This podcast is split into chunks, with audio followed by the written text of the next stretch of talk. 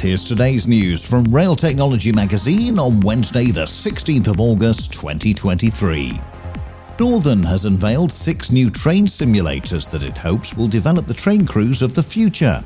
The simulators will come into action in 2025 and will feature over 400 miles of track across Northern's network, as well as having various scenarios and situations installed. Thameslink has announced that it has received authorization from the Office of Rail and Road to install the latest version of ETCS into its Class 717 Great Northern fleet. After testing is completed in the autumn, it's planned for the upgrade to be completed in 2024. And Tesco and Nestle UK are trialling a first of its kind rail container, which facilitates double stacked pallets.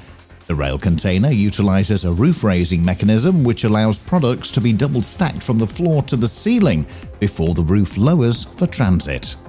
And that's the latest. Don't forget to like and subscribe to make sure you receive every new bulletin and check out our stories in full on our website, railtechnologymagazine.com.